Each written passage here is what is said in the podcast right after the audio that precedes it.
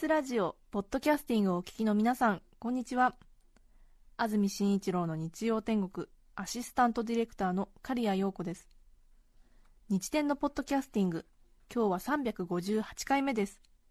日曜朝10時からの本放送と合わせてぜひお楽しみください。それでは7月27日放送分安住紳一郎の日曜天国メッセージコーナーをお聞きください。今日のメッセージテーマはこちらです。海と私。今日は海に出かけてる方多いでしょうね。そうですね。海水浴。いいですね。いいですね。奈良市の正八さん50歳女性の方です。ありがとうございます。奈良から。ありがとうございます、うん。どうやって聞いてるんだろう。奈良から。ありがとうございます学生の時当時の彼と山陰のとある海岸にウィンドサーフィンをしに行きました。うん。へえ50歳ですから今から30年くらい前ですか。私は小学校の教師になる勉強をしていたので水泳の授業も受けていました。はい。授業は泳げるチームと泳げないチームに分かれ泳げないチームはビート板の使い方やバタ足人命救助の練習を主にしていました。私は泳げる方のチームでこちらはクロール平泳ぎ背泳ぎはもちろんバタフライまでする本格的なものでした。実は私次の日が水泳の 100m メドレーの試験だったので私の頭の中は遠出のデートよりもそのことでいっぱいでした。砂浜にパラソルを立てるのももどかしくさっさと一人で海に入りバタフライのフォームチェックを始めました。気づくと入り江っぽくなっているところを砂浜に平行に端から端までバタフライで泳いでしまっていました。彼がはるか遠くに見えました。うん。まずかったかもと気づき慌てて走って戻りました。はい。すると海で本気のバタフライの人初めて見た。ととてもとても冷静に言われました。うん。その後目的のウィンドサーフィンをしたのか弁明したのか謝ったのかお昼は何を食べたのか帰りの車でどんな話をしたのか楽しかったのか全く記憶にありません。この件で別れ話にはならなかったのは器の大きな彼だったからでしょう。当たり前ですが海ではそして彼の前ではバタフライはしない方がいいと思います。白土海岸は大切なことを教えてくれました。ありがとう海。50歳の女性の方うんええ小学校の先生になったんでしょうかねその後ねねえ白土海岸白うさぎ海岸鳥取ですか。ああ綺麗な名前ですね。いやいいところですよ、えーそうですか。ちょっと道が狭くて混みますけれどもへ白ー土海岸。ええへちょっと山陰っていうとねなんとなくえー。山の影という文字の印象から少しちょっと暗いのかなと思いますけれども山陰の海は本当綺麗ですよ。夏。兵庫とか神戸の人は大体日帰りあっちの方に行く人もいるらしいですね。おすすめですよ山陰の夏。そうなんだ。また山陰の夏ってなんかちょっとうん。響きがねええ。なんか一歩大人の階段登った感じがしますよね。なんか夏の九十九里っていうとなんかおすごいねみたいなもうギラッギラだねって感じがしますけどね。ねええうんうんうん。夏の山陰っていうとなんとなくねはい。お金持ちとか なんかもしくは分かってるとかなんかそういう上級者っていう感じがしますよね。ね。あとはやらしいっていう感じもちょっとなんかあるし 不倫っていう感じもあるしね。うんうんうんうんええ。わかります？ねわかりますニよ、うん、若干のねそういうはい。勝手なね、え勝手な 勝手なえ期待？期はい、うん。うん。わかりますよ、はい。ええ。うんうんうんうんうん練馬区の巨万富子さん62歳女性の方 ありがとうございます。ありがとうございます。いいですいいねですね。巨万。海のない埼玉県で生まれ育った私が初めて海を見たのははい。小学6年修学旅行で江ノ島に行った時です。はい。それまで私の中の海はいじめられている亀を助けたら竜宮城に行けるところだなというイメージでした。はい。子供心に私は浦島太郎のようなヘマはしないわ。浦島太郎は何にも知らないからあんなヘマをしたけど私はおじいちゃんから何度も聞いて知っているから絶対幸せに楽しく暮らすのよ。それにしてもタイやヒラメの舞い踊りってどんなだろう？絵にも描けない美しさってどんなだろう？密かに思ってワクワクしていたものでした。はいはいはい。62歳の方うねねええ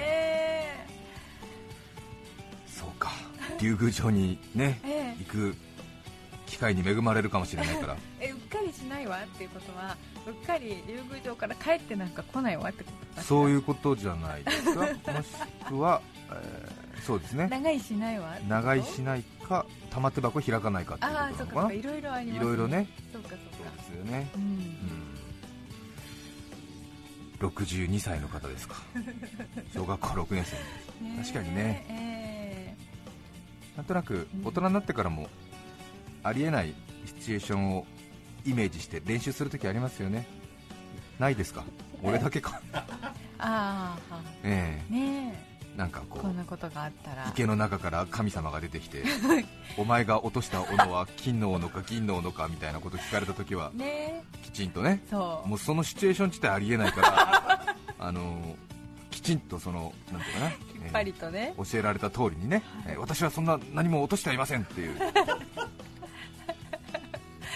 そうですよ。選なんかぶなら小さいつづらにしようね。小さいつづらにしようとかね、うん。えーあとは知らない人とはあまりコミュニケーションを取らない方がね最近は事件に巻き込まれるしみたいな。そういうことで。ね急に。え？現実的な。現実的な。知らない。いけないいけない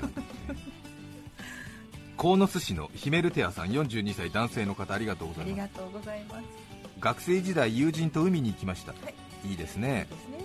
正式名称は分かりませんがプールや砂浜で寝そべりながら座るプラスチック製の椅子がありますね。ね仮にビーチチェアとしておきます。えはい。そのビーチチェア海にいるとき顔の正面を海に向けて座るというのが普通ですね。でも一緒に行った A 君はそれをせずに海を背にして道路際の方に向かってずっと寝そべっていました。不思議に思いねえどうして海の方に向かって寝そべらないの？道路を歩く可愛い女の子をリサーチしているの？と軽くからかったところ。はい。違うよ。意外すぎる答えが返ってきました。海の方に向かって寝るとさ北枕になるからね。そっちって縁起悪いよね。だからこっち側向いて寝てるんだよとものすごく真面目な顔をして言ってきました。ビーチで北枕だなんてみじんも考えたことがなかったので内心はとは思いましたがここで喧嘩するのもあれなんでああなるほどそうですかとよくわからない返答をし お茶を濁しました。A 君は今でも海に行った時は方角を気にしているのかな？ヒメルテアさん42歳の方。面白いですね。面白いですね。なんかね日の日光の感じでそっち側向いてるのかなと思いますよね、ええ本当本当。絶対ね波の方を向かなきゃいけないことになってますよねあれはなねんかね。いやーそれはすごい。素晴らしいね、えでも大体太平洋側行くと大体北枕になっちゃうよね。だって南側が海だもんね。そうですね。ねえ。それこそ山陰海岸に行かなきゃいけないなるねほどね。うん。ちょうどいい。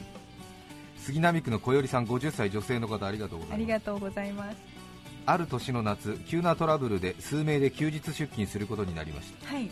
監視役の部長は家族と海水浴に行く約束をしていたのにと残念がって T シャツと短パンで出社。しかもせめて海の気分でも味わいたいと持参していたサザンの CD を流し始めたのです。うんうん。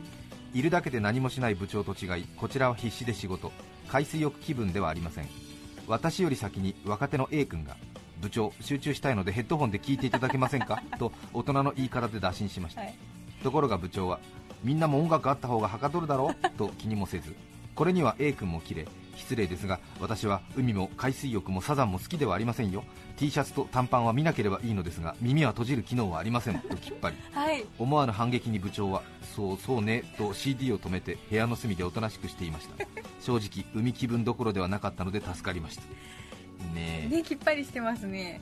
たまにねありますよね。うん。仕事でトラブルがあって、はい。休日者休日先から呼び戻されるとねびっくりするような休日ファッションで 大トラブルに対応している大人たちを私も見るときありますけれども。ありますね、えあります。なんとなくこうちょっとおかしみをね背負いながら、はい。ーあこれはなんか大変なことがあったんだなということが一瞬にしてわかるという、ねえゴルフファッション着た人が会社でね電話を取ってる姿とか見るともう本当にああこの人呼び戻されたんだとかね、ねうん、うん。恥ずかしいぐらいこう乳首が出ちゃってるみたいななんか ポロシャツを着てなんかはいはいおっしゃる通りです。申し訳ございません。どうどうか一つどうか一つなんて大トラブル。大トラブル。そうなんですよね。びっくりでね。はい。女の人なんかも多分デート中呼び戻されたなみたいな感じで普段見ないような感じのね、えー、すごいなんか麦わらのなんかねこうカバンとかを持ちながら 言ったでしょだからみたいな感じで戻ってきたりとかするとうわーとか思いますよね。そのギャップがねまたね。そうですよえねー、ラブリーなファッションとは裏腹にものすごい言葉がきつい、言っただろみたいなことになって福島県郡山市ピオチャングさん女性の方ありがとうございます。ありがとうございます。海と私私が小学生の頃海へ行くと必ず綺麗な石を拾っていました。はい。多分それは瓶のかけらが海で揉まれて流れ着いたものだったのではないかと思います。あ。今ならその原理がわかるのですが当時は知るはずもなく確かにそうなんですよね。よくあの瓶のかけらの形がどんどんどんどん丸くなっていってこういう形になったとか言われても信じられない時ありましたね。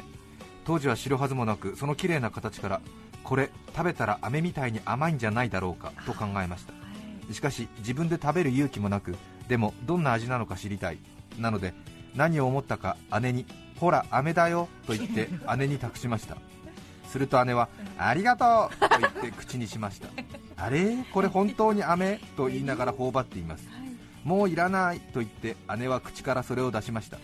口から出したところを見ていたおばさんから海に物捨てたらあかんやろと言われ半泣きで姉はごめんなさいごめんなさいと片付けていました。海に行くと思い出す思い出でした。妹っぽい。ひどいね。お姉ちゃん踏んだり蹴ったりじゃんね。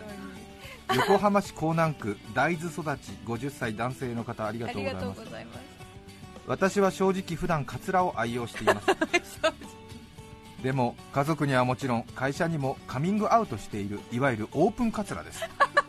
えー、あそうなんだ。えーそうみんな知ってるんだねオープンカツラ。うん。そんな中9歳の娘と妻と3人で一昨年家族みんなで海に行った時の話です。はい。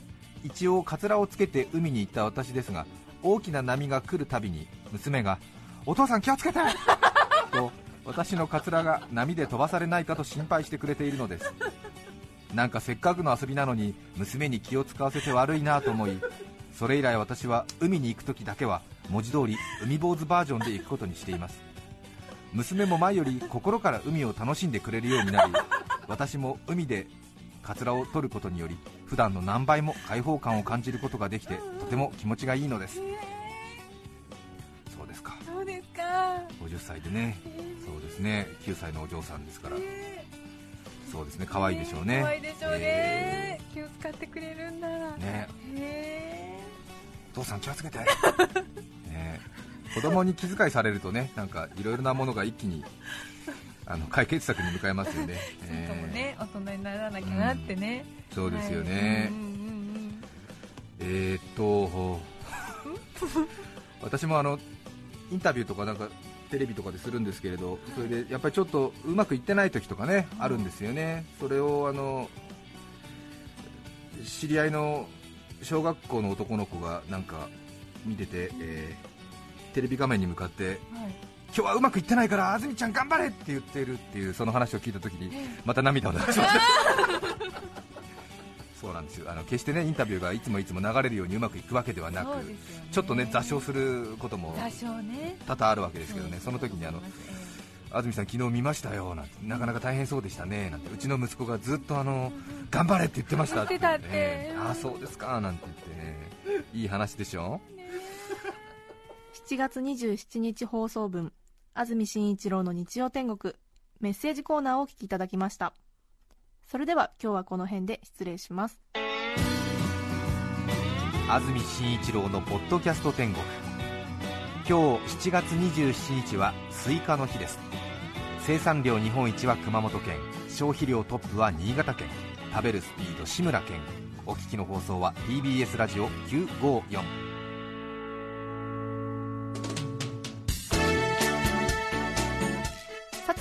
来週8月3日の安住紳一郎の日曜天国。メッセージテーマは「私のおしゃれ」ゲストは生姜焼きマニアジンジャーさんです。それでは来週も日曜朝10時 TBS ラジオ954でお会いしましょう。さようなら。安住紳一郎の「ポッドキャスト天国」これはあくまで試供品皆まで語れぬポッドキャスト。ぜひ本放送を聞きなされ。TBS ラジオ954 Oh. oh.